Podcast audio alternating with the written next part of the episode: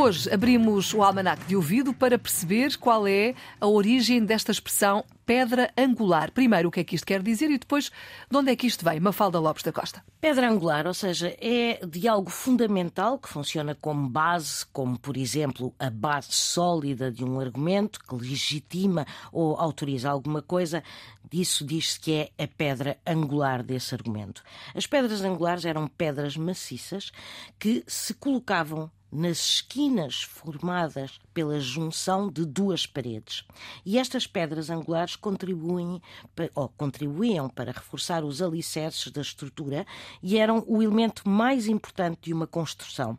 E daí se passar a designar por pedra angular o que é fundamental, o que funciona como base, como alicerce, no fundo. Muito bem, obrigada pela explicação. Mafalda Lopes da Costa é assim o almanac de ouvido. Não se esqueça que pode ouvir aqui, a esta hora, sempre com a Mafalda Lopes da Costa e quando quiseres na RTP Play.